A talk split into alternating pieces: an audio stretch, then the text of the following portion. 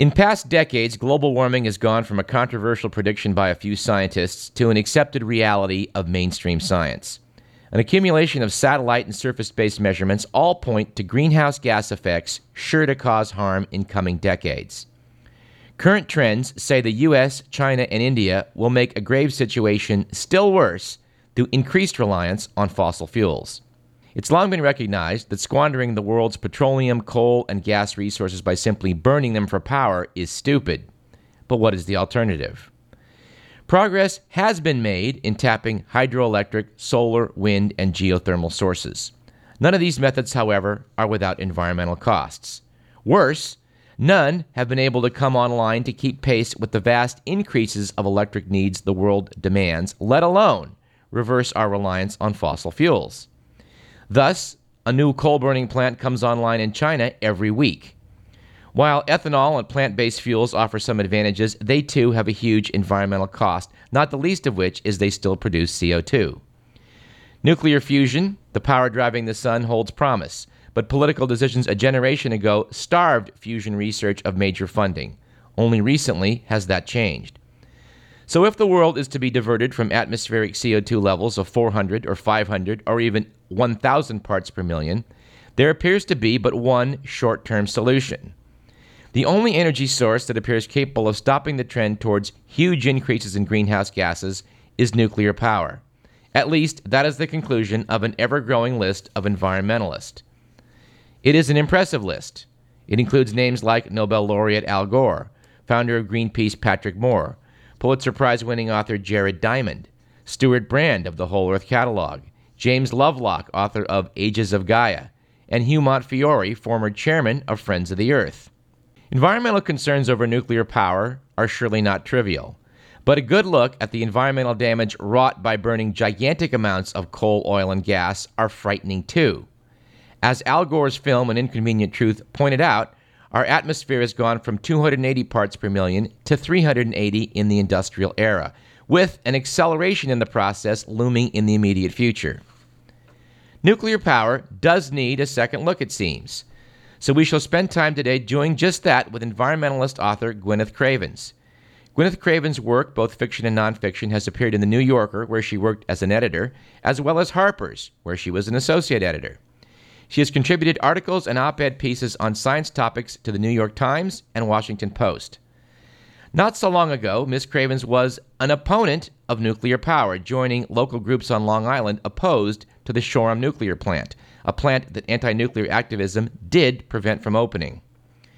Gwyneth Cravens' subsequent examination of American nuclear facilities and discussion with scientists and engineers led her to reevaluate the role of nuclear power in our future. Thus arose her book, Power to Save the World, The Truth About Nuclear Energy. And although she's currently on vacation, we appreciate the fact that she's agreed to make time for us. Gwyneth Cravens, welcome to Radio Parallax. Thank you. It's nice to be here. Your book starts with an introduction by the distinguished author Richard Rhodes. I'd like to, to note, as he did, a rather obscure fact that, that's in itself quite revealing. The mountains of ash that are produced by burning coal contains heavy metals, including uranium. In fact, so much uranium that in the nineteen fifties, the Atomic Energy Commission actually considered using it as an ore. So we don't think of non-nuclear plants as producing uranium, but they do. Yes. In fact, uh, coal-fired plants produce uh, about twice as much uranium uh, waste a year. They concentrate uranium two thirty-five. As uh, nuclear, our nuclear plants do. And uh, they produce enough of that uranium two thirty-five to fuel all of the reactors in the United States. It's one of those who knew statistics that I think is quite eyebrow-raising.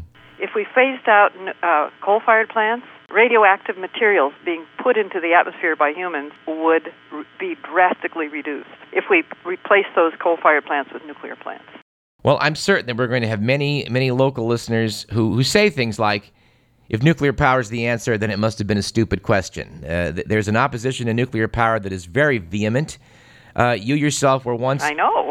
Yes, as you well know, you, you, you were once anti-nuclear and changed your mind. What started you seeing things differently? It was a collection of uh, events, you know, and, and insights, and I would have to say that fundamentally, uh, I I actually believe in the scientific method, and if you can show me sound science, I'm forced to look at that, you know, and accept it.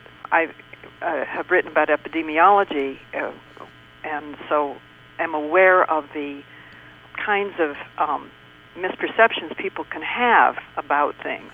They can be so worried about getting West Nile virus, for example, that they go back to smoking cigarettes. uh, the chances of getting West Nile virus are tiny.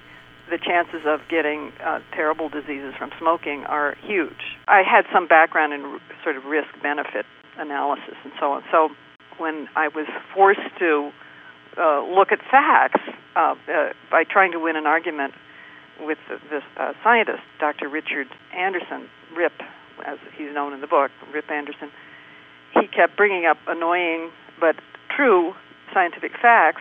The things I were, was trying to tell him came mainly from my background as an anti-nuclear bomb activist.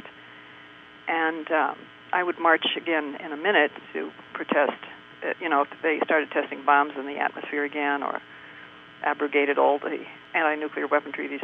I think we need to abolish the nuclear weapons completely. But the facts that these anti-nuclear groups put out are uh, either way out of date, based on old and since long since debunked data, or just on ideology. Or it's uh, sometimes I say that it's the left's version of creationism. Fair enough. Well, we, we have a lot of science to talk about before we're done today, but let's take a little diversion into economics if we could. Uh, The Economist magazine noted in last September that the environmental costs of power generation when you burn coal or oil are, are generally underestimated. And I'd like to sort of cite uh, something you talk about in the book, the strip mining that goes on in places like West Virginia where they level whole mountaintops with a very significant environmental cost.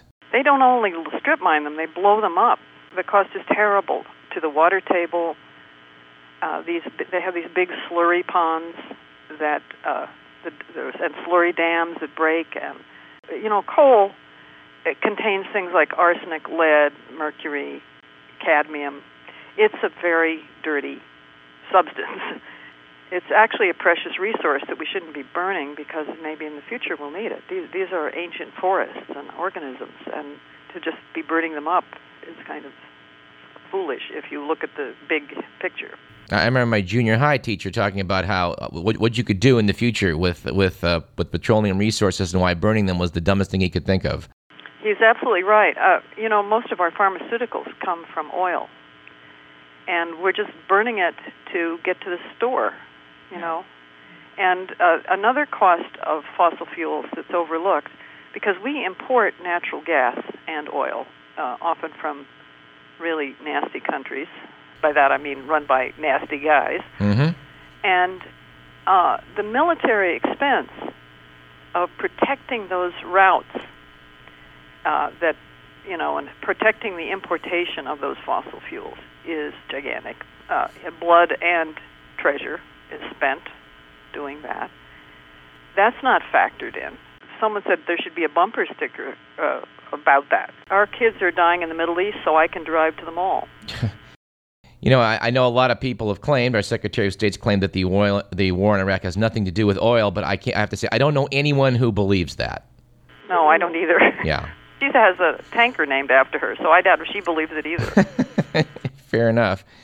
Um, cost issues are, are surely not most people's problem with nuclear power, but I don't want to leave it quite yet because of the fact that Rancho Seco was a nuclear plant located just south of Sacramento. It was closed in the nineteen nineties after activists put the issue uh, on the ballot.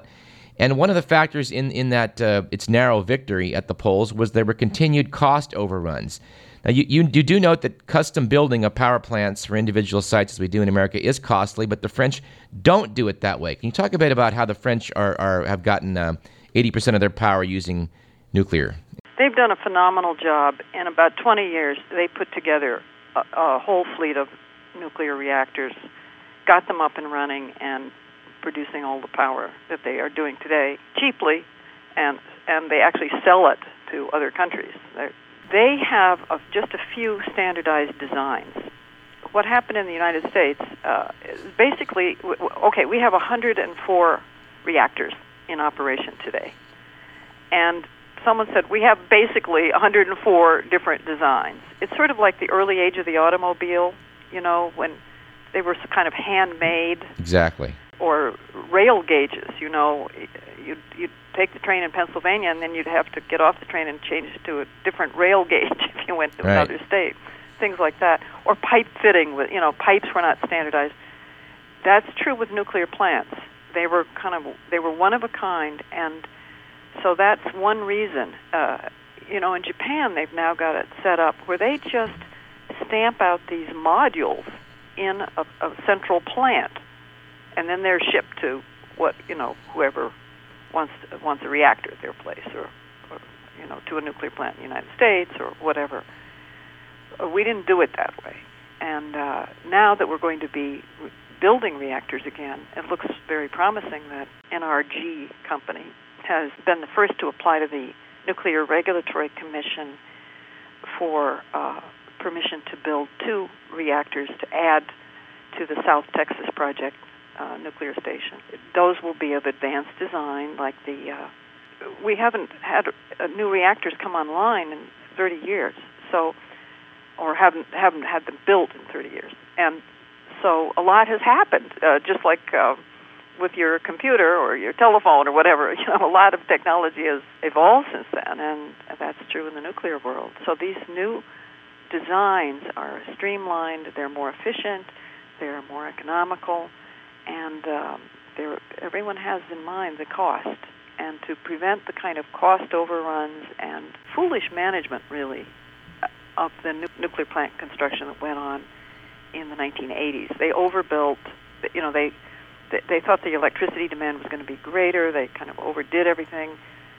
At Shoreham, I, I've met people on Long Island who uh, had were hired as, like, steam fitters at the Shoreham nuclear plant. Uh-huh. And they they said, we only worked an hour a day. And at night, someone would come in and undo all the work we did during the day. You know, this is corruption, terrible management. That's not, that has nothing to do with the chain reaction that creates heat, that heat, you know, heats right. water that creates the steam that turns the turbine. It has to do with the usual human greed and stupidity, which is, I'm sure, goes on in wind entrepreneurship, solar entrepreneurship, hydroelectric entrepreneurship. You know, it's a human thing. It's not inherent to nuclear. We're speaking with Gwyneth Cravens, author of Power to Save the World, The Truth About Nuclear Energy. The thing that really scares people uh, about about nuclear power is is really, you know, the safety and proliferation issues. Let, let's start with how safe a modern nuclear plant can be. People think of Three Mile Island and, and, of course, Chernobyl. What do you say to anti-nuclear activists who would argue that a Rancho Seco in your backyard risks a Chernobyl-type disaster? Uh, can't happen here. It, it really can't. Uh, that was a big question I had, um, a, a, a big deal breaker for me at the beginning about nuclear power when I began doing this research. Chernobyl was of a completely different design that does not exist in the West. It was a Soviet specialty. The reactor was made of graphite, which, if it gets hot enough, burns. We don't have any commercial nuclear reactors made of graphite. In fact, all, the first few reactors that were built in the United States were graphite, but that was in during World War Two and shortly after. That design is long gone from the United States and n- never was in commercial plants. Chernobyl was designed as dual use to make plutonium for bombs while making electricity. We don't do that in this country. Because it was designed to encourage plutonium production, it was set up so that it could suck in air. So dur- during the explosion and fire, more air kept being sucked in to the graphite, and the oxygen kept it burning. Chernobyl had no containment. Uh, Rip Anderson said it was basically sitting in a Quonset hut. And in the United States, all uh, reactors, whether commercial or otherwise, have to be contained by a thick containment building The reactor itself is contained in a, a steel vessel, five inches, six inches thick steel. That is in turn sited inside of a huge building that's negatively pressurized. It has walls maybe five, six feet thick, reinforced with steel. And uh, it's the reactor's anchored in bedrock. Okay, so let's take Three Mile Island, where we did have a partial core meltdown. What happened was the uh, operators made a mistake and deprived the reactor of water. Since then, by the way, there's been, there was a huge investigation. Re, uh, reactor operators have to be, work out on simulators, and they're highly trained. A lot of them come from the nuclear navy now, which is uh, has a, a fantastic safety record. two hundred fifty reactors uh, have been run by the nuclear navy, and never a release of radiation from them. So it can be done. Uh, human engineering can be done, and is being done correctly now with nuclear plants since Three Mile Island. So, okay, the worst thing that could happen happened in the United States. We had a meltdown. None of the material in the reactor escaped from the containment. It, it melted and vaporized some of the fuel and plated out on the inside of the containment vessel and melted down into the bottom of the reactor, down toward the where it's anchored. So it didn't get out. There were some gases that they decided to vent from the containment building. They, they went out tall stacks and were blown out to sea. The exposure to people in the neighborhood of the plant is estimated to be the average exposure, one millirem. To give an idea of uh, what that means, uh, natural background radiation in the Harrisburg, Pennsylvania area is about one hundred millirem. Right. So, so they were getting one one-hundredth of the dose they would get just living there. And now that, that reactor that melted down has been replaced, the power from it has been replaced by a coal-fired plant generating that same electricity.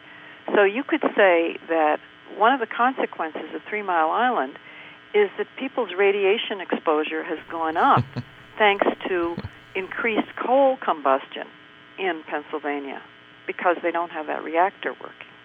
You know, we have to talk about this issue of, of low-level radiation. This is a natural phenomenon. Uh, certain rocks uh, have a lot of, of radioactive material in them at a low level. Uh, life on Earth has evolved for, for millions of years, and this is a natural phenomenon. Um, a lot of people would say, obviously, you know, your cellular mechanisms are used to seeing this and have ways of compensating.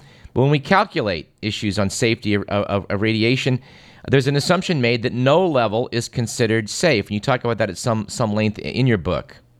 Right. There's a highly conservative approach, which assumes that even the slightest bit of radiation poses a risk. There are others who say, no, there's a threshold, and below that, there's no risk. You know, it's like uh, selenium. Selenium is a poison, but you you can get selenium tablets at the vitamin store. Yes, you can.